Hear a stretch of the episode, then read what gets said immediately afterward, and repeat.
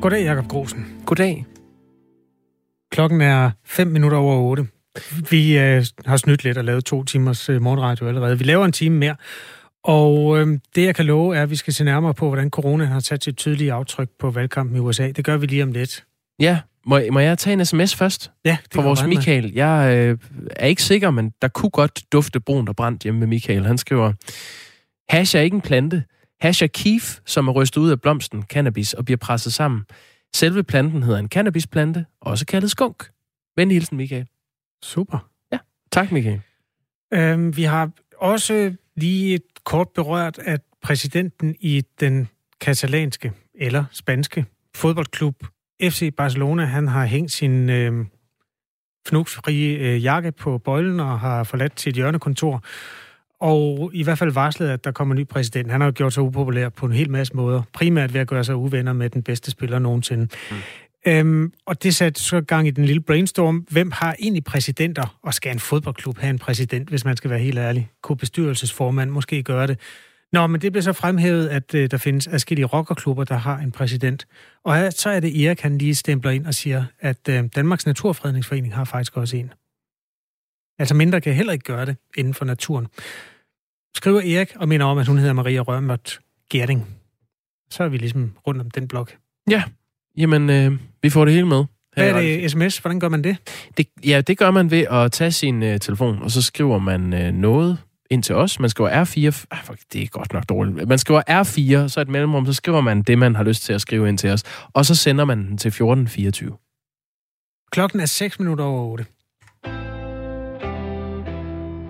Vores reporter Mads Anneberg er lige nu i Miami i Florida i USA, hvor han har talt med almindelige amerikanere om, hvordan de har oplevet coronapandemien. Så almindelige som amerikanerne i øvrigt ellers findes. Mads han har jo blandt andet besøgt en park fuld af hvide stykker pap, som er skåret ud som gravsten. Og det er jo en demonstration og et minde om de amerikanere, der er døde af corona. Eller med corona.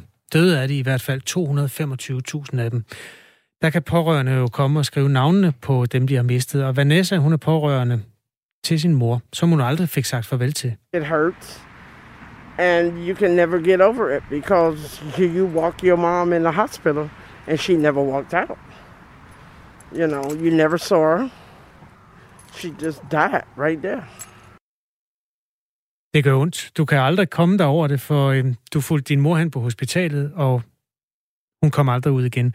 Du så hende aldrig. Hun døde bare lige der, siger Vanessa, som er dybt skuffet over håndteringen af corona. Ikke mindst fra det hvide hus, som hun ikke mener har taget pandemien seriøst. You have people in the White House that act like it's nothing. It's just a shake on the wrist. When people, families are interrupted, they go into the hospital and never come home. Never. Det var mennesker i det hvide hus, der opfører sig som om, det her ikke er noget. Når menneskers familie bliver øh, adskilt, så går de ind på hospitalet, og de kommer aldrig hjem igen. Aldrig, siger Vanessa her, som Mads Anneberg havde talt med.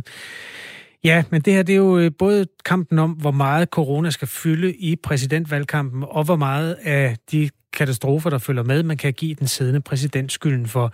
Camilla Sebelius Winter er indenrigs- og kampagneskribent ved øh, Græssen.com, som følger amerikansk politik tæt. Godmorgen, Camilla Sibelius Winter. Godmorgen. Godmorgen, godmorgen. Med en lille forsinkelse på.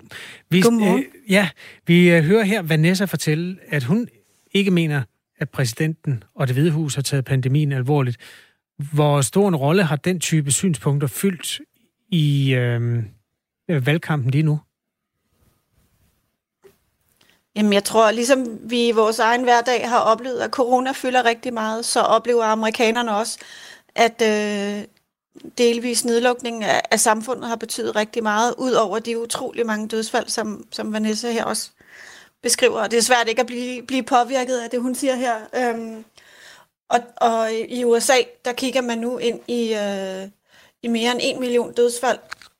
Og, øh, og ligesom i Europa, så stiger tallene også øh, for antal øh, rapporterede øh, øh, syge øh, ret drastisk, og øh, i 18 stater, der, der ser det ret, øh, ret voldsomt ud. Så det er klart, det har en stor betydning for, øh, for den valgkamp, der venter øh, ganske få dage væk. Når man har fulgt øh, især Donald Trump, men for så vidt også Joe Biden i de sidste måneder her, så har det jo virket som om, at i deres tilhængers øjne kan de ikke gøre noget forkert, og i deres modstanders øjne kan de ikke gøre noget rigtigt. Har corona flyttet noget imellem de der to kandidater? Det har det, det, har det helt bestemt. Øh, I alle de målinger, man har lavet, øh, jeg, skal, jeg kan måske starte med at sige, at man måler, man laver en masse meningsmålinger, og nogle af målingerne, de måler, hvordan øh, kandidaterne klarer sig, og der er nogle andre målinger, der, der øh, peger på, hvordan den siddende præsident klarer sig. Og øh, en af de områder, Donald Trump klarer sig rigtig dårligt på, det er, øh, det er simpelthen håndteringen af corona. Og det er jo faldet ud til Joe Bidens fordel. Og øh, da Donald Trump så bliver syg af corona, så har, så vi ham jo på Twitter gå fuldstændig tweet amok. Og det er jo simpelthen øh, øh, for at, øh, at få det her til at handle om noget andet. Så jo mere valgkampen har handlet om corona, desto, øh, desto ringere har han stået. Så, så det, øh, det har haft sådan en helt konkret øh, indvirkning på, øh, dels hvordan de har, øh, har ført deres kampagne, men også i forhold til, øh, til hvad der har været af emner. Mm. Hvordan adskiller Joe Biden og Donald Trumps retorik, og så øh, dermed også deres, øh, den håndtering, som de lover i forhold til coronaen, hvordan adskiller de øh, det øh, fra hinanden? Øhm, jamen, hvis vi lige starter med Donald Trump, så har han jo sagt øh, hele vejen igennem, øh, han har haft sådan forskellige, nu jeg er jo kommunikationsrådgiver ved siden af, så hvis jeg sådan skal skære ud i pap, hvordan han har håndteret det her, så har han brugt sådan forskellige øh, krisestyringsteknikker, øh, og den første var at benægte det. Så han øh, benægtede, benægtede, benægtede, corona findes ikke, det er ikke noget stort problem. Da det så går op for ham, at øh, det kan man ikke fortsætte med, så laver han en ny strategi, der hedder, vi har styr på det. Vi har, øh, vi har kontrol over det, og der er styr på det. Øh, vaccinen kommer lige om lidt. Og der blev han jo så øh, modsagt af både øh, et stort medicinalvirksomhed og, og hans, øh, hans øh, udgave af Søren Brostrøm, nemlig Anthony Fauci, mm. som sagde, jamen vaccinen ligger ikke på denne her side af, af et præsidentvalg. Og så den sidste strategi, han har kørt, det er nu, at øh, nu gider han faktisk ikke at snakke om det mere. Og han har stået på sin rallies og sagt, alle gider at snakke om corona, og nu gider vi ikke snakke mere om det. Og så er han ligesom tilbage i en tredje strategi for, hvordan man håndterer det her. På den anden side, og nu skal jeg nok forsøge at gøre det kort, så har vi Joe Biden, som siger, jamen prøv at høre, vi er simpelthen nødt til at øh, arbejde for at få nogle øh, hjælpepakker til amerikanerne. Ikke bare virksomhederne, men også øh, de mennesker, der er derude. Vi er nødt til at bakke op med, med mere øh, sundhedsstøtte derude. Øhm, og han har fremlagt nogle, fremlagt nogle relativt konkrete planer for, hvordan han ville have håndteret det. Det er jo selvfølgelig altid lettere hvis at stå ved siden af og sige, hvad man ville have gjort. Ja. Øhm, men, men det er han jo selvfølgelig blevet spurgt om, og det har han jo svaret på. Øhm, så, så to meget forskellige øh, måder at håndtere det på. Øh, det, det, det, det må være det simple svar. Med dit kendskab til amerikanerne, hvor, hvem har så størst held med at, at vinde retorikken om pandemien? Biden eller Trump?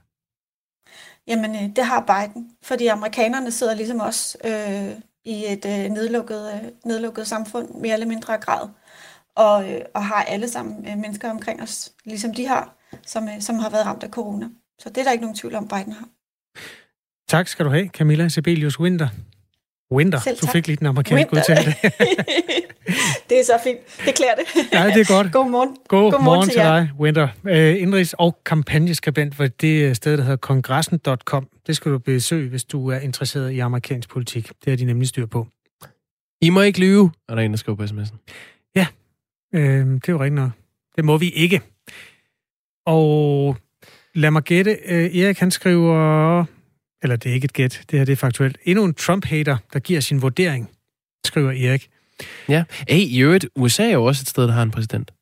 Nå, ja. vi taler om steder, der har præsident. John øh, fra Indkøbing, han skriver, hjemme hos os har vi også en magtfuld præsident. Hun hedder Anna Mette. Jeg går ud fra, det er Johns kone. Ja. Godt for dig, John. Godt for alle, når John han pumper lidt vitser ind i nyhedsstrømmen. Det er sådan en lidt tung dag på nyhedsfronten. Der er ikke meget at grine af, øhm, men vi gør vores bedste. Kvart over otte er klokken.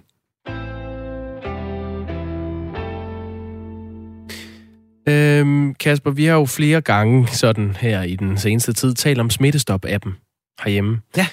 Øh, jeg har lyst til lige at vende blikket mod Sydkorea, og så tale om øh, pandangen i øh, Sydkorea. Øh, vores app er, øh, er vand i forhold til det system, man har legnet op i Sydkorea. Det kan man læse i Berlingske i dag. Jeg går lige ind og åbner min app, mens vi snakker. Smittestop-appen? Ja. Hvad kan du se derinde? Jamen, jeg har ingen nye beskeder. Jeg har ikke været i nærheden af noget corona nogensinde. Det er det, der er at sige om den sag. Ja, jeg tror ikke... Øh, ja, nej, det har jeg sagt før. Jeg, jeg er skeptisk over for den app der. Nå, i Sydkorea der bruger øh, sundhedsmyndighederne et øh, automatisk system, der hedder Epidemic Investigation Support System, til at kortlægge, hvor den smittede har været. Og det kræver, at øh, den smittedes kreditkortoplysninger, telefondata og videoovervågning i samfundet øh, bliver lagt sammen, og så bliver der på få minutter lavet en meget præcis kortlægning af, om du er udsat. Er det ikke smart, hvis man altså er cool med at give alle sine data til staten? Jo, jo. Er, er de så det? Jamen, det virker det til, at de generelt er rimelig cool med. Øh, og der er mange indbyggere i landet, der så også har en app, der sender en advarsel, hvis man så kommer i nærheden af et område, hvor der for nylig er blevet konstateret smittet i Sydkorea. Det er ja. altså, øh, ja, det... Det er lidt sjovt, fordi det, vi lever jo i en tid, hvor den der frihedskamp, den øh, fylder mere og mere, synes jeg nok. Og det er ofte peget med, at man synes, at den socialdemokratiske regering, nu siger jeg mand, altså de stemmer, de ryster, der er meget øh, fyldt i den debat, synes den socialdemokratiske regering nærmest skal sammenlignes med Nordkorea. Altså at man har lagt en form for nordkoreansk øh, diktatur ned over hele den, den danske frihed. Nu parafraserer jeg over, hvad jeg støder på på internettet. Jo, jo, jo, jo. Men så vil jeg sige, at så, så smager Sydkorea alligevel mere end Nordkorea. Nu skal du høre, hvordan man gør, hvis man skal i karantæne. Øh, det er nemlig heller ikke helt lige så øh, relativt chill, som man kan tale om, at det er øh, her til lands. Man får 14 dage i isolation, og der bliver man to gange hver dag ringet op af myndighedernes smitteopsporingsteam, som spørger ind til symptomer og sikrer sig, at man ikke bryder karantænen. Desuden skal man, øh, hvis man er i karantæne derhjemme, downloade en app, som advarer myndighederne, hvis man bryder karantænen, og så er det, det er påtvunget, at man downloader den. Bryder man den, så vender der en bøde på 16.000 danske kroner. Så kan du godt lægge dig hjem under dynen, du. Ja, men jeg har vist refereret til den før. Jeg kan huske i starten af epidemien, der skrev den øh, altid øh, godt og vel polemiske Søren Villemos en artikel i Weekendavisen, hvor han lovpudlede... Debatredaktør? Den, ja, hvor han lovpudlede den koreanske strategi over for corona, og skrev, hvor fantastisk det gik på de kanter. Mellem linjerne også lod ane, at øh, de danske myndigheder aner ikke, hvad de foretager sig. Men øh, der, der kan man måske bare sige, Korea har fat i den lange ende, og så har de ikke øh, alt sådan noget som GDPR og privatliv, som kan være en klods om benet i forhold til det. Og man kan sige til gengæld, og det er måske lidt øh, det værd at tænke over, der kan man gå ud og spise, og man kan gå på bar, og man kan danse hele natten med fremmede, hvis man vil, i Sydkorea. Men det er så registreret inde i appen, hvem du har danset med? Det kan du nok regne med, ja. og hvad du har købt i baren. okay. ja. Nå, men det var, det var lige et indblik i, hvordan øh, sådan nogle forhold også kan være. Prøv at tænke, hvor nemt det ville være at håndtere alle de der sexisme-anklager, hvis du havde det koreanske opsporingssystem. Jamen, man vil jo vide det, mens det stod på. Alt er bedre i Sydkorea. Alt er bedre i Sydkorea. Nå. Klokken er 18 minutter over 8 her i Danmark.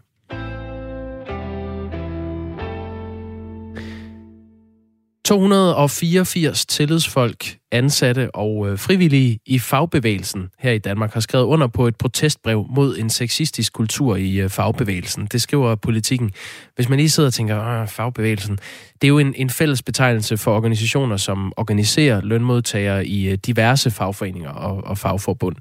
Nu skal vi tale med en af dem. Det er Jasmine Davali, som er ansat i DM, tidligere kendt som Dansk Magisterforening, øh, fagforening for 55.000 akademikere, og så er Jasmin Davali en af de i alt 11 kvinder, der står bag det her initiativ, som hedder Sexisme findes også i fagbevægelsen. Godmorgen. Godmorgen. Hvorfor har det været nødvendigt for jer også at få det her problem kortlagt i øh, fagbevægelsen? Jeg tror, med den udvikling, jeg har set de sidste stykke tid, så er der rigtig mange, som er begyndt at snakke sammen om deres oplevelser. Øh, man finder ud af, at det faktisk ikke kun er, er en selv, det sker for, at det kun er den der ene veninde, der har oplevet noget, men at det faktisk er noget, som foregår bredere også.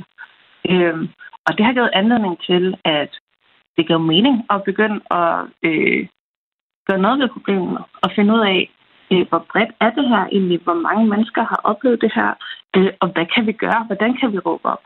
Fordi lige pludselig tegnede der sig også et billede af, at det faktisk var noget, som som foregik ret bredt, og som rigtig mange mennesker, som man kendte, havde en eller anden øh, fortælling om på en eller anden måde. Ikke? Det er jo som sagt 284 tillidsfolk og ansatte og frivillige, både kvinder og mænd i, i fagbevægelsen, som har skrevet under på det her protestbrev. Øh, synes du, det er mange? Ja, det synes jeg. Altså man kan jo sige, øh, det er jo altid øh, svært med sådan nogle initiativer, at det går igennem netværk, og øh, man skal lige kende nogen, der kender nogen, øh, for det ligesom kommer ud. Men, men ja, det synes jeg er et rimelig klart signal. Øh, om at det faktisk er noget, der findes. du kan jo se, at der er rigtig, rigtig mange forskellige foreninger, som er repræsenteret på den liste. Ikke? Mm. Det, det er jo formuleret sådan, at det ikke nødvendigvis er alle underskrivere, som har oplevet sexisme på egen krop, men man skriver under på, at, øh, at man kender problemet, at det findes i, øh, i fagbevægelsen. Og ud af de 284 underskrivere, så har 21 af underskriverne så valgt anonymt at dele deres øh, beretninger og eksempler på øh, sexisme og krænkelser. Vi kan jo lige tage et par af dem øh, her. Øhm, nu læser jeg nogle udsagn op. Øh, et ledende medlem på over 70 kyssede mig flere gange på kinderne og kaldte mig lille skat. Det er en oplevelse. Her kommer en anden. Som helt ung, ny, faglig aktiv holdt jeg tale på en stor tværfaglig kon- konference. Da jeg kom ned fra scenen og var lettet over, at det var gået godt, blev jeg mødt af den ansvarlige chefkonsulent med beskeden om, at det gik så godt, at han fik lyst til at knalde mig.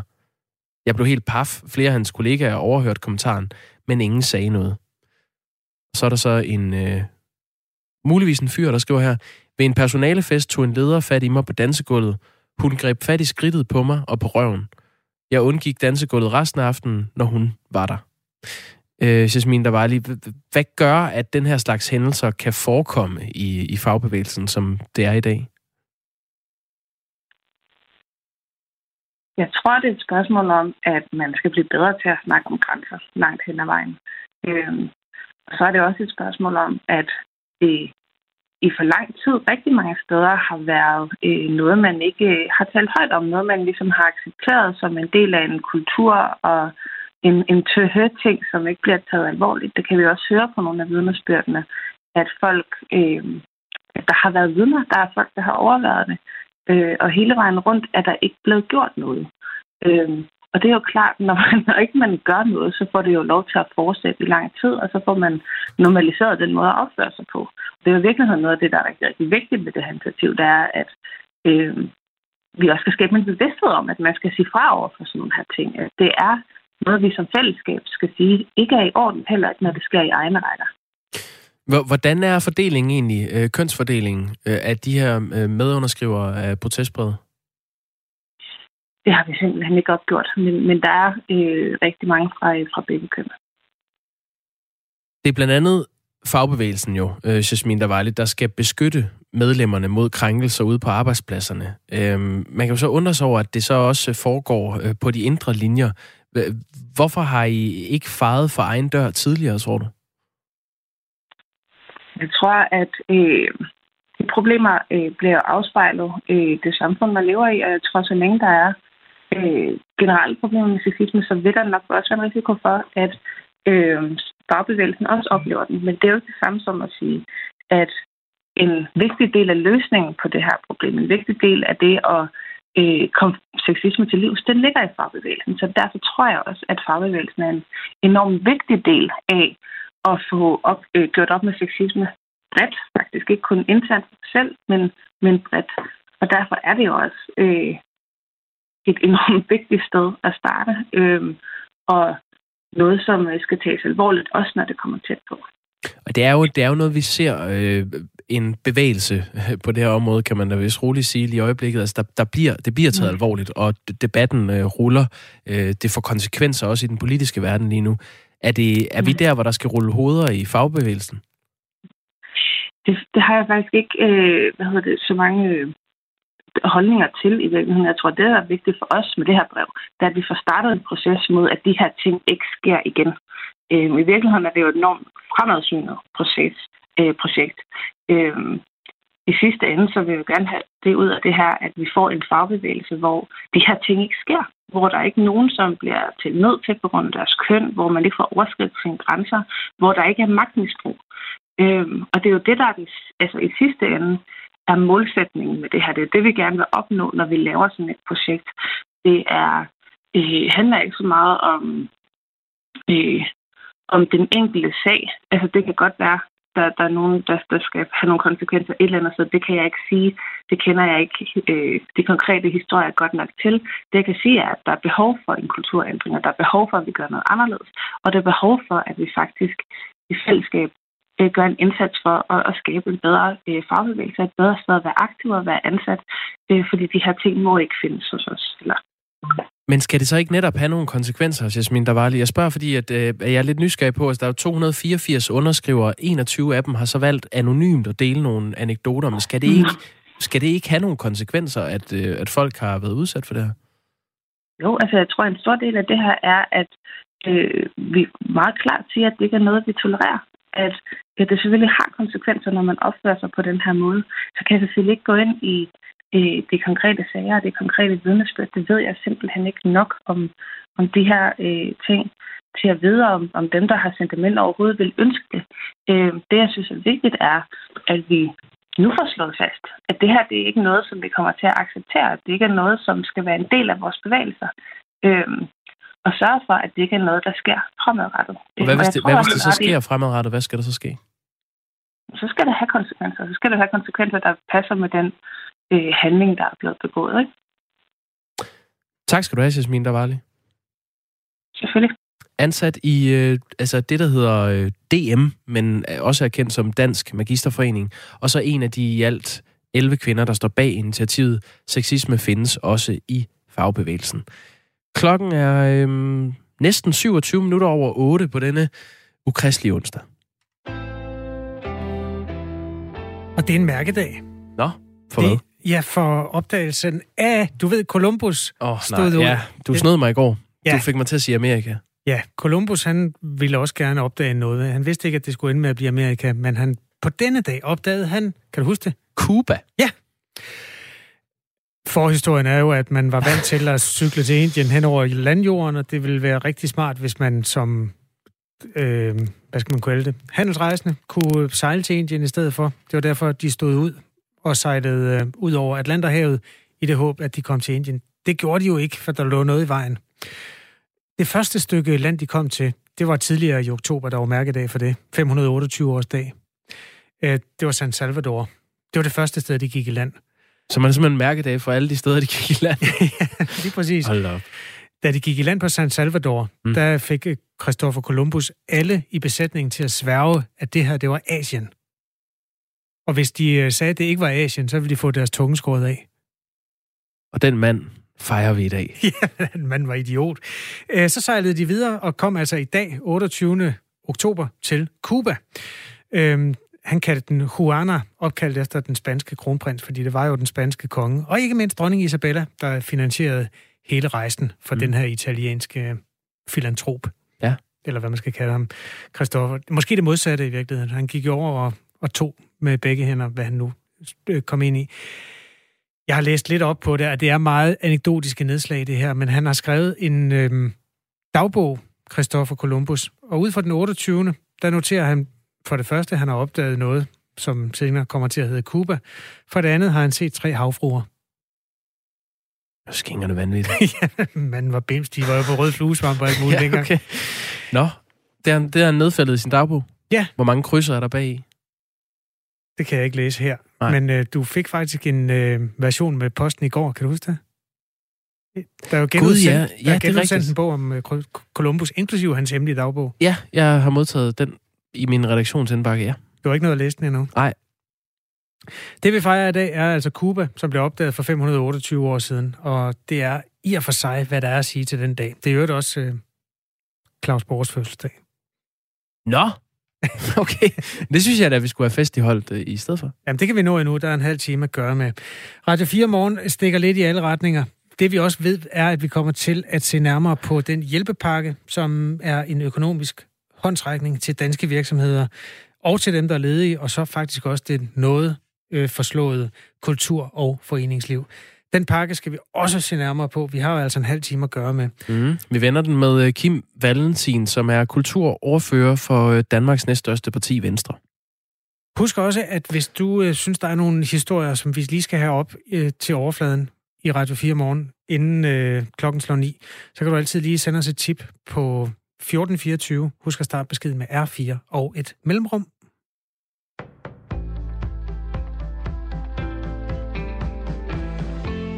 Det er ikke kun dyr som pinsvin, æren og grævling, der kan lukke ned for vinteren og gå i dvale. Nu er der også lavet en dvaleordning for virksomheder, der har fået tæppet trukket væk under sig som følge af coronakrisen. Og det er Jakob Brandt rigtig godt tilfreds med. Han er direktør i organisationen SMV Danmark, der repræsenterer små og mellemstore virksomheder. Hvis man er derude, hvor at, at, at der faktisk ikke er nogen former for marked tilbage, så kan man lægge sin virksomhed i dvale, øh, og når efterspørgselen kommer tilbage, så kan man genåbne den igen, øh, uden at man sådan set skal, skal holde den ved lige øh, og, og, og betale øh, de månedlige underskud, som, som der ellers ville være kommet. Ordningen er en del af de hjælpepakker, der bliver aftalt af et politisk flertal på Christiansborg i aftes.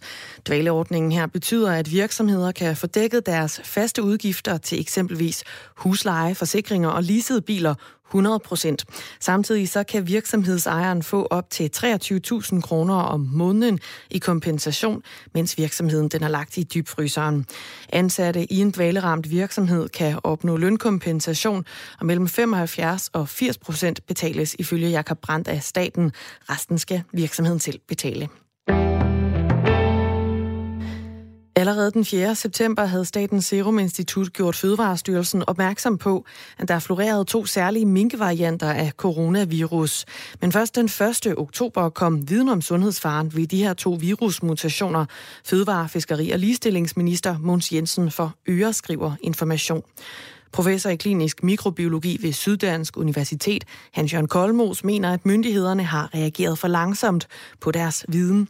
Det er som om, man ikke rigtig har forstået, at smitsomme sygdomme breder sig med et tempo, de selv bestemmer. Smitten ligger ikke stille, mens vi diskuterer, hvad vi skal gøre ved den, siger han. Fødevareminister Mogens Jensen har ikke ønsket at stille op til interview med information. Han er i dag indkaldt til to samråd To på hinanden følgende samråd hedder det om covid-19 blandt mink.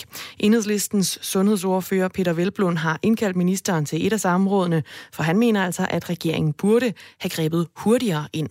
Ja, det at man ikke øh, øjeblikkeligt gik ud og fik aflivet de besætninger, der var smittet, har gjort, at øh, virus nu har spredt sig ikke bare i Vendsyssel, men også øh, videre ned i landet, både til Vestjylland og Sydjylland, til minkfarm der, og at vi kan risikere, at den coronavirus, som, øh, som kan udvikle en resistens over for kommende vaccine, den nu kan sprede sig ud i befolkningen.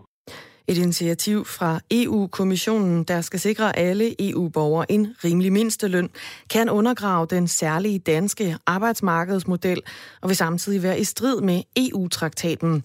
Så den lyder advarslen fra juraprofessor ved Københavns Universitet, Jens Christiansen. Han har udarbejdet et juridisk notat om de mulige konsekvenser af et udspil fra EU-kommissionen, der efter års tilløb altså ventes fremlagt i detaljer i dag, skriver Jyllandsposten. Notatet er udarbejdet for fagforeningen Dansk Metal, og her frygter fag, forbundsformand Claus Jensen, at et forslag om en ramme for mindsteløn i EU vil bane vejen for, at østeuropæere kan arbejde i Danmark til hjemlandets mindsteløn. Indførselen af en europæisk mindsteløn vil være ødelæggende for den danske model, siger Claus Jensen. Det kræver, at regeringen siger nej. Nej og er der nej til et hvert EU-forslag om mindsteløn. Her først på dagen er der regn især mod øst, og ellers så kommer der lidt eller nogen sol, og byer der mod vest kan være med havl og med torden. Temperaturerne de lander mellem 9 og 13 graders varme, og vinden den bliver jævn til hård fra syd og sydvest, ved kysterne stedvis op til kuling.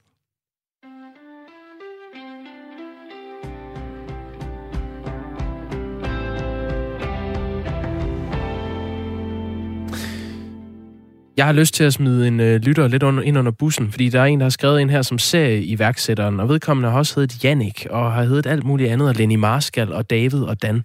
Du skal vide, at vi øh, kan se dit nummer, så vi ved, at øh, det er dig, der skriver med forskellige navne. Det har jeg bare lyst til at sige. Vi, jeg sidder og bakser med ham hver morgen. Ja, der er nogle mennesker, der skriver mange sms'er til det her radioprogram, og de fleste er, er øh, et, en ressource og sådan overskudsagtige, men der er også nogen, der egentlig bare er ude på at tømme øh, ryggen sådan som sms betragtet. Det er, det er man også velkommen til. Men øh, hvis, hvis du forventer at blive læst op, så skal du øh, helst ikke snyde alt for meget med dit navn. Det var Nej. den, du var ude i der. Ja, og 99 procent er øh, simpelthen uundværligt indhold til det her program. Så ja. tusind tak til alle, der skriver ind. Men du skal bare lige vide, skriv nu, hvad du hedder. Så vil jeg gerne liste op. Der er med endetal 01. Du ved, hvem du er. Klokken er fem minutter over halv ni, og solen ja. den er knækket ind igennem nogle skyer. Det ligner faktisk en dag, der alligevel er til at have med at gøre. Ja, og sent i aftes kom der endnu en hjælpepakke på plads. Så der er jo øh, noget øh, at fejre. Måske. I den her pakke er der økonomisk hjælp til de danske virksomheder, til dem, der er ledige. Og så er der en hel del millioner til øh, kultur- og foreningsliv. Og det er den sidste del af den her pakke, vi gerne vil dykke ned i detaljerne af. Det gør vi sammen med dig, Kim Valentin. Godmorgen. Godmorgen til jer. Ja, Godmorgen. kulturoverfører for Venstre. dit parti har været med til at forhandle den her hjælpepakke på plads over de seneste dage. Mange kompensationsordninger er forlænget, men der er også et par nye tiltag på kulturområdet. Der er blandt andet sat 50 millioner kroner af til det, der hedder anbefalinger fra et nyt genstartsteam, der skal komme med forslag til, hvordan kultur, forenings- og idrætslivet kan udvikle og udfolde sig under coronakrisen. Et nyt genstartsteam til 50 millioner kroner. Lad os starte der, Kim Valentin. Hvad er det? Ja, det betyder, at vi skal jo nok indrette vores hverdag efter at øh, gøre tingene på en lidt anden måde. Øh, og for at få maksimalt øh, udbytte af, af de øh, øh, kroner, som vi har lagt her, altså 50 millioner, så skal vi jo øh, prøve at få vores foreninger og vores øh, kulturliv til at blive engageret i det, som, som der sker derude. Og derfor sætter vi os ned, eller det vil sige, det er ikke politikerne, men det er nogle, der, der kender området, som sætter sig ned og prøver at finde ud af, hvad er det egentlig, der skal ske for, at vi ikke skal lukke idrætten ned på samme måde, som vi øh, har gjort igennem her de, de sidste øh, tre kvart år. Øh, og det er også et, et udtryk for, at vi gerne vil øh, sikre, at øh, idrætten og kulturen øh, kommer videre øh, i en periode, hvor vi ikke ved, hvornår vi kan åbne igen. Men jeg vil gerne lige bide mærke i det, fordi det er, det er en spøjs øhm, formulering. Altså, det er anbefalinger fra et genstartsteam, der skal lave forslag. Hvad, hvad betyder det overhovedet? Ja, hvis, hvis man læser lidt videre, kan man også se, at vi har sagt, at vi skal sætte os ned og definere nærmere, hvad det er præcis, at teamet skal, skal gøre, i hvilken ramme de skal arbejde. Uh, vi har vi har en fælles målsætning om, at der skal ske noget mere på, på idræt- og kulturområdet. Uh, præcis hvad det er, vi vil lægge ned i den ramme, uh, det skal uh, forlisparterne så samtale om bagefter. Men hvad, altså, prøv at være helt konkret. Hvad er det for nogle forslag, der skal, der skal på bordet? Ja, altså, hvis det står til mig, så skal maksimalt øh, et maksimalt beløb af de 50 millioner simpelthen ud og ligge der, hvor de bruges bedst, og det er ude i vores, øh, vores kulturliv og vores idrætsliv. Så mindst muligt skal bruges på øh, projektomkostninger, og mest muligt skal bruges på øh, idræt og kultur. Hvordan det? Jamen, det betyder, at de 50 millioner så skal ud og ligge øh, i, øh, i, i projekter rundt omkring, hvor man kan finde ud af, hvad er det, der kan lade sig gøre, hvad er det, der ikke kan lade sig gøre på kultur- og idrætsområdet. Altså er det, at man poster penge direkte i en øh, idrætsforening, eller er det her, fordi pengene er jo, er jo øremærket til anbefalinger fra et team, som skal komme med nogle forslag. Hvorfor, ja, hvorfor giver I dem ikke direkte til idrætslivet? Ja, men det, det, det kan også sagtens være, at øh, der er nogle måder, hvor vi kan få pengene helt ud. Hvis det står til mig, så vil jeg i hvert fald gerne have maksimalt af det ud i, i kultur- og idrætsliv. Øh, vi, har ikke, vi har ikke afstilt endeligt, det kan man se i teksten, præcis hvordan det skal foregå, fordi vi øh, øh, havde rigtig mange områder, hvor vi skulle være færdige øh, i, i går og, og, og dagen før. Så derfor har vi ligesom formuleret det som, at nu sætter vi os ned og finder ud af, øh, hvordan vi egentlig vil have, at det skal foregå. Vi vil bare gerne have, at idrætten udnytter de muligheder, de har, og ikke bliver lukket ned unødigt. Ja, altså øh, det her anbefalings- øh, eller genstartsteam, som skal komme med anbefalinger, når, når de anbefalinger så er lavet af det her team, er kultur- og forenings- og idrætslivet så tvunget til at efterleve de anbefalinger? Ja, det ved jeg simpelthen ikke øh, endnu, fordi det er jo en del af den, af den proces, som, som vi skal have defineret på, på det her genstartteam, og så langt er vi ikke. Vi har bare sat 50 millioner af til det. Så jeg har sat 50 millioner kroner af til et genstartsteam, som skal komme med nogle anbefalinger, som I ikke har besluttet, om idrætslivet skal efterleve nu. uh, okay. Uh, det var en meget negativ måde at se på, hvordan Nå, er det, er det forkert? og kultur går ind. Ja, det er det. Okay, altså, så det er idrætten, idrætten og kulturen skal kunne udnytte de muligheder, de har under de restriktioner, som, som vi har i samfundet maksimalt. Og det, hvordan vi så gør det, øh, det er jo de her, de her genstartteam, der skal ind og definere det. Øh, og hvordan vi definerer genstartteamet, det kunne vi ikke blive 100% enige om, og derfor har vi nedsat sådan en, en, en, en, en forudsætning om, at vi mødes her efterfølgende for at definere, hvordan genstartteamene skal arbejde. Der står i den her aftaletekst om øh, uh, genstart teams. Øhm, ambitionen er, at kultur- og idrætsliv får mulighed for udvikling og afprøvning af nye formater i form af konkrete cases og initiativer, der kan være med til at bane vejen for, at et aktivt kultur- og idrætsliv kan udfolde og udvikle sig, på trods af, at restriktioner forandrer vilkårene for aktører og borgere. Citat slut. Øh, det her genstartsteam skal altså lave et nyt format eller et nyt initiativ, som kan bane vejen for et aktivt kultur- og idrætsliv i den virkelighed, vi lever i. Kan du øh, komme med et eksempel på sådan et initiativ? Ja, altså hvis det står til mig, øh, og læg mærke til det, jeg siger, hvis det står til mig, ja. jamen så vil jeg meget gerne have, at, øh, at maksimalt af de 50 millioner kommer til at lande i, i kultur- og idrætsforeningen, så de selv kan være med til at definere, hvor, hvor de her penge bedst gør, gør gavn. Øh, og det, det, det, det er jo den metode, som, som vi så efterfølgende må snakke om, hvordan vi får, får flest mulige penge ud i idræts- og kulturlivet. Hvorfor egentlig ikke bare give dem direkte til øh, forenings- og kulturlivet, og så kan man udvikle ja. det derude? Hvis du ser, hvis du ser på det, vi har, øh, har lagt ned i puljerne, så ligger der for eksempel 300 millioner over de næste tre måneder i en aktivitetspulje. Øh, og de, de penge kommer jo til at lande helt ude i øh, foreninger og kulturliv. Øh, så, så man skal se det som sådan et supplement til det andet, vi også gør. Hvis man øh, kigger på, på den samlede hjælpepakke, så, så en anden del af den, den afsætter 25 millioner kroner til, til kunstnere. Altså 25 millioner kroner til kunstnere, som er blevet forhindret i at tjene penge, og så dobbelt så mange penge, 50 millioner til det her genstartsteam. Øh, hvad er jeres tanke med den prioritering?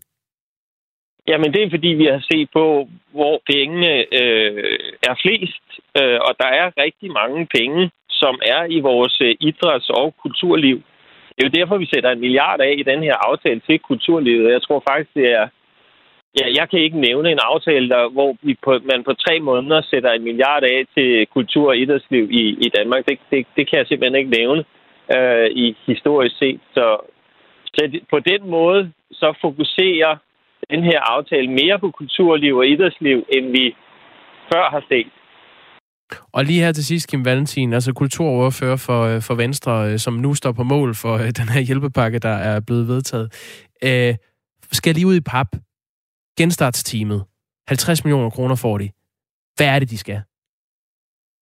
De skal hjælpe vores idræts- og kulturliv til at kunne udnytte de muligheder, de har, til at drive idræts- og kulturlivet på en ny måde under de her restriktioner, vi, vi har. Og maksimalt af de 50 millioner skal efter min mening ud og lande i øh, idræts- og kulturlivet. Hvor mange af de 50 millioner skal ud og lande der, hvor de virkelig går gavn? Ja, det, altså, jeg, sagde, jeg, jeg har selv sagt, at maks 10 millioner må bruges på projektomkostninger. Men det er som sagt det er kun mig, der definerer det. Det er jo helt forligskredset. Det er klart. Tak for det, Kim Valentin. Ja, velkommen kulturoverfører for øh, Venstre. Det er jo konsulentarbejde, kan man sige.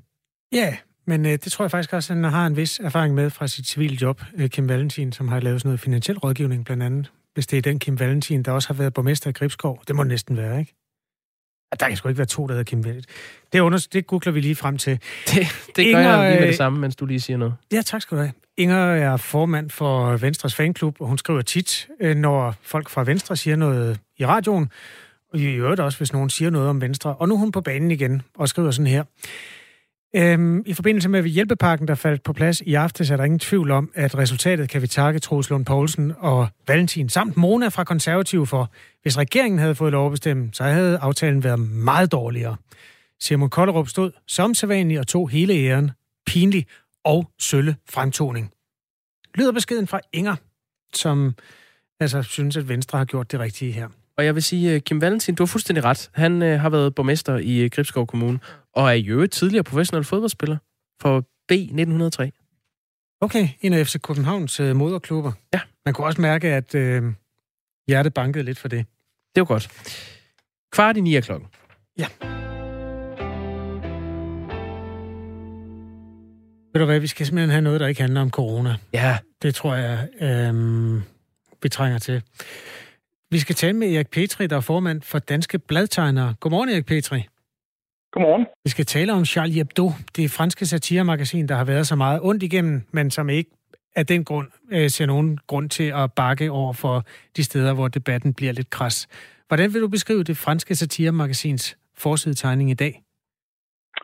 Øh, man ser en Erdogan, der sidder i en lænestol med sådan et ølvom, og han har også en øl i hånden. Så sidder han og trækker hans øh, kone, går ud fra det er, stræbt op, så han kan se hendes røv. Hun står med sådan et, en bakke med to glas vin, ikke? Ja. Og så står der, i privaten er han en hyggelig fyr, ham der er Erdogan. Og så kigger han på hendes røv, og så siger han, wow, det er profeten. Ja, det er profeten. ja. Og, og den er tegnet øh, meget, meget grimt. Han har nogle helt fantastisk mange ringe under øjnene, og kæmpe store næsebor, og sådan tungen ud af munden, og ser sådan relativt gusten ud. Erik Petri, øh, forbindelsen er en lille smule ulden. Øh, Jeg ved ikke, om du har mulighed for at nærme dig et vindue, mens jeg lige øh, sådan resumerer det, du sagde der. Altså, Erdogan, han ligner simpelthen en, der er trukket ud af røven på en kat. Han er tegnet forfærdeligt grimt, og han løfter op i skørtet på en kvinde, der står ved siden af og siger, wow, der er profeten, mens han kigger på hendes bagdel. Den øh, har fået titlen Erdogan. I privaten er han rigtig sjov. Det handler om at give ham en over nallerne. Hvad handler det om, øh, Erik Petri? Det handler om at udstille, at han er en hyggelig. Hvorfor? At det her, øh, hans forarvelse over øh, tegningerne, der bliver brugt i Frankrig, det er sådan rent professionelt.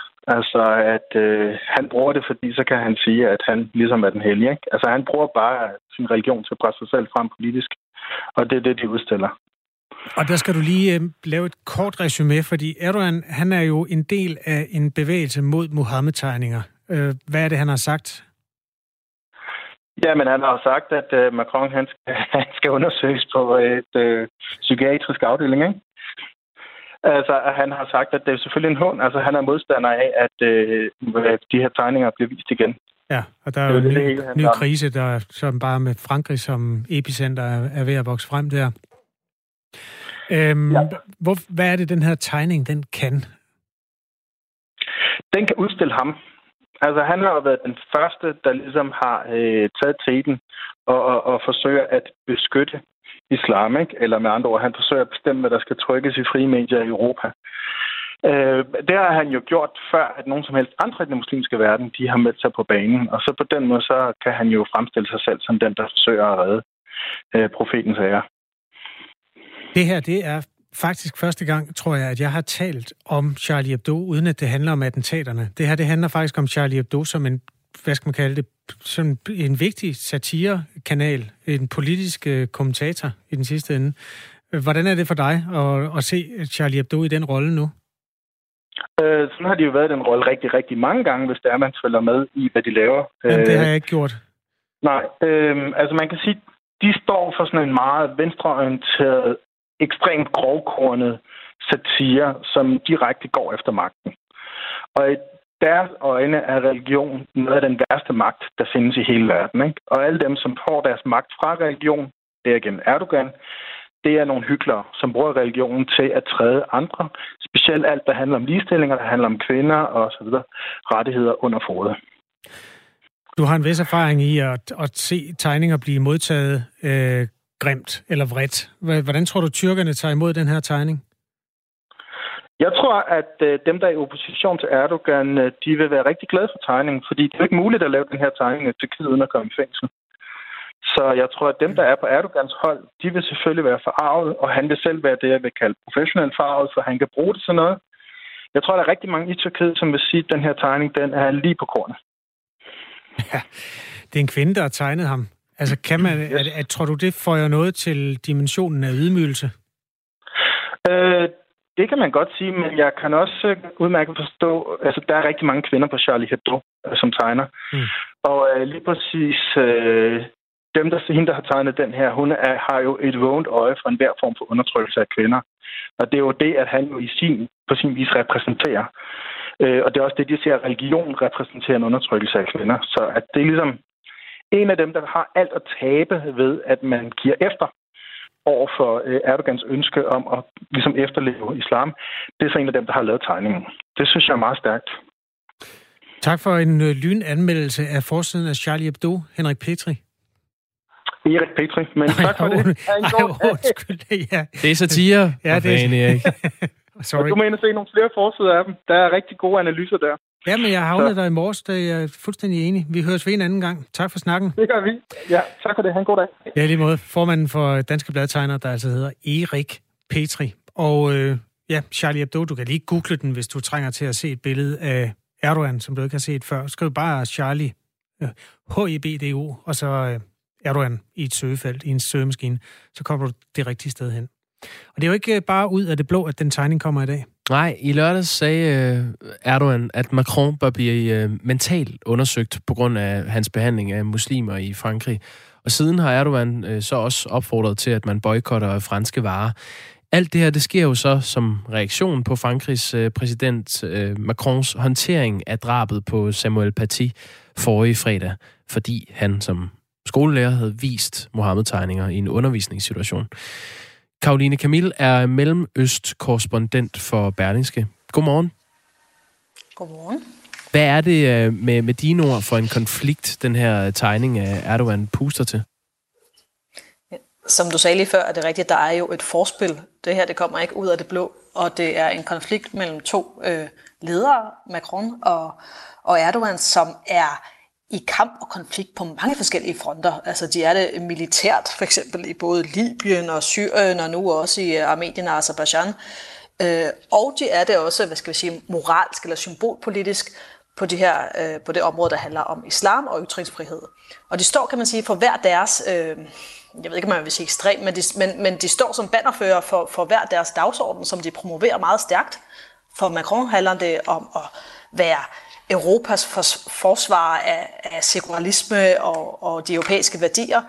Og for Erdogan handler det om dels at, at beskytte sin nationale stolthed, og så også det her ansvar, han har påtaget sig for at være beskytter af, af islam og muslimer i hvad han oplever som og bruger enhver tænkelig lejlighed til at ytre øh, en, en stigende og voksende islamofobi i Europa.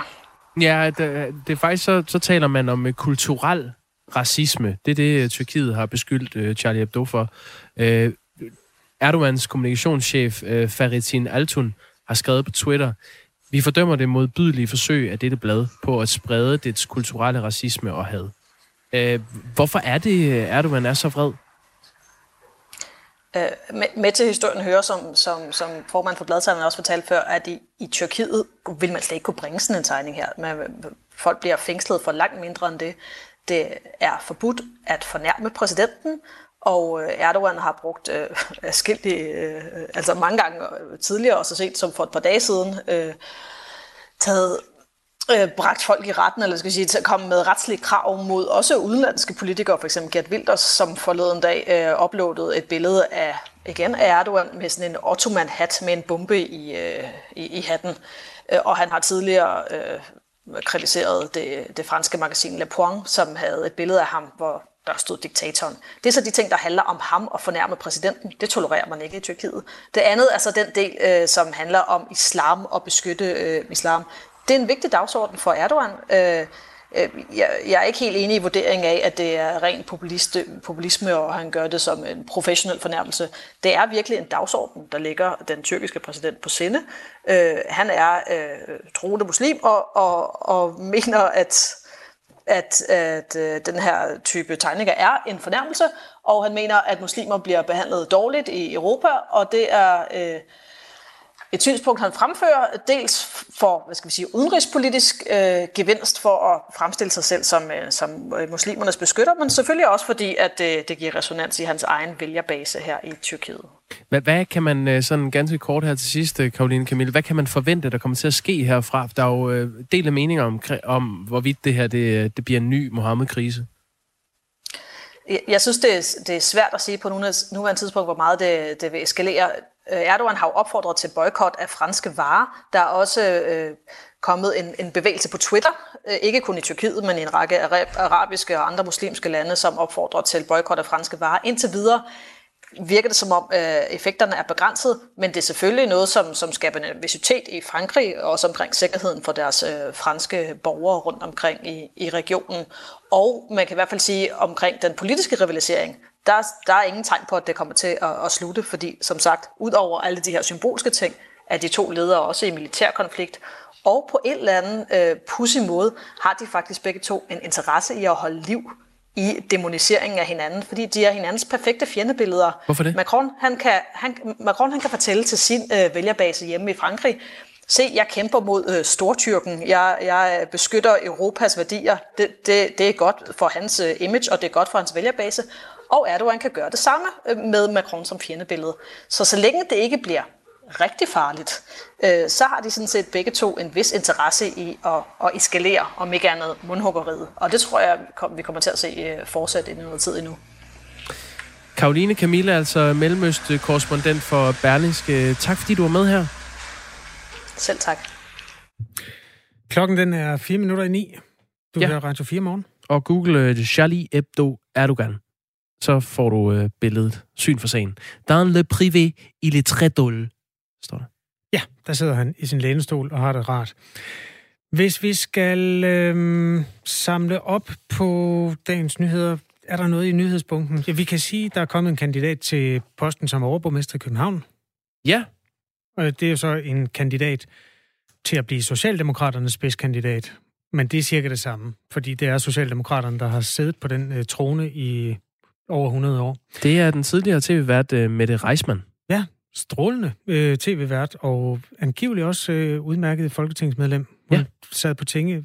Var hun der fire år, eller var det mere? Jeg kan ikke huske det. Øh, fra 2010 til 11 var hun medlem af Københavns Borgerrepræsentation, og fra 2011 til 19 medlem af Folketinget for Socialdemokratiet. Så røg hun ud. To perioder, okay. Ja, tak. Og øh, ja, 57 år, og hun meddeler, at hun vil gå efter at blive Socialdemokratets næste øh, overborgmesterkandidat. Ja. Det er jo en post, som mange glæder sig til og, og, og sætte på. Og der er ingen tvivl om, at man vil gå efter at få et tungt navn på, på posten. Vi, ja, det, der, der skal der slås, det skal der slås om, øh, slåsses, kæmpes om lidt senere. Men det bliver ikke Lars Weiss. Det har han sagt. Altså den nuværende. Jamen, det har jo Det også været tradition for, at det var sådan en form for, ikke retrætepost, jeg siger bare, nogle af dem, der har øh, siddet der, sådan fra Socialdemokratiet, har haft deres øh, landspolitiske karriere bag sig, og har så Mm. i den sidste ende kunnet se en mening i at fortsætte der. Og hvis man siger navnene, Rit Bjergaard. ja, og Frank Jensen, så ved jeg ikke, om det næste logiske navn er Mette Reismann. Det kunne det da godt være. Hun er, i hvert fald, hun er i hvert fald kvinde. Må jeg ikke vise dig mit øh, nye spirit animal? Hvad er et spirit animal? Det er det dyr, jeg bærer i mit hjerte lige for tiden. Jo, det, Det er den der skildpadde, du skal kigge over på min skærm, der øh, giver fingeren til fotografen. ja, vi det er er- færdige med at snakke om København nu. Ja, fuldstændig. Ja, undskyld. Du får lidt den her. Klokken er to minutter i ni, og vi bringer nu fra bunden af nyhedsbunken historien om en skildpadde. Ja. Årets sjoveste dyrebilleder. Øh, Der har været Comedy Wildlife Photography Awards, som kårer årets sjoveste dyrebillede. Og det er, det er lige sket. Det er skildpadden Terry, der giver fingeren, hedder det. Det er en skildpadde, der er blevet fotograferet ud fra Lady Elliot Island i Queensland, Australien. Og øh, det er... Øh, ja, hvad ser du? Jeg ser en skildpadde, der hæver sin øh, for... Hedder det pote med skildpadder? Eller Nej, hånd? jeg er ikke, jeg er ikke klar over det, men jeg Lap. vil nærmere kalde en klo. Ja, sin forklo. Og hvis ikke øh, man vidste bedre, så skulle man tro, at den øh, havde en lange mand i midten af den klo, der bare sagde, tak for lort, alle I mennesker, der har Fuldstændig. lagt mine steder, hvor jeg bor. Hvis jeg var musiker og skulle udgive et album i år, 2020, så skulle det der være coverbilledet. Det er helt perfekt, og den skuler ondt på øh, den øh, arme fotograf, som jo ikke er så arme, Mark Fitzpatrick, som har fået noget af et øh, guldskud der, ikke? Ja, Mark Fitzpatrick. Jamen, øh, Det er, der, det er hvert år, man kårer de sjoveste dyrebilleder. Øh, nogle gange, du kan prøve at se, der er et med en, en rev og en lille mus i en lille dialog, og der er et med en fisk, der smiler til fotografen. Det er, det er meget sådan noget øh, lollet noget. En papegøje, der siger øh, stay away med sådan en pot op. Eller det er så også en, en fuglefod. Jo da, det er bunk, øh, bunden af nyhedsbunken, vi er kommet til. ja, det er meget godt, der er ringt til Due om lidt, fordi de sidste 20 minutter har egentlig handlet om øh, ting, man lige så godt kunne have set på internettet selv, i stedet for at... Øh, men tak for tålmodigheden. Ret i, ja. Vi er tilbage i morgen, ikke? Jo, det er vi, med en helt øh, frisk bunke nyheder af alle slags. Ja.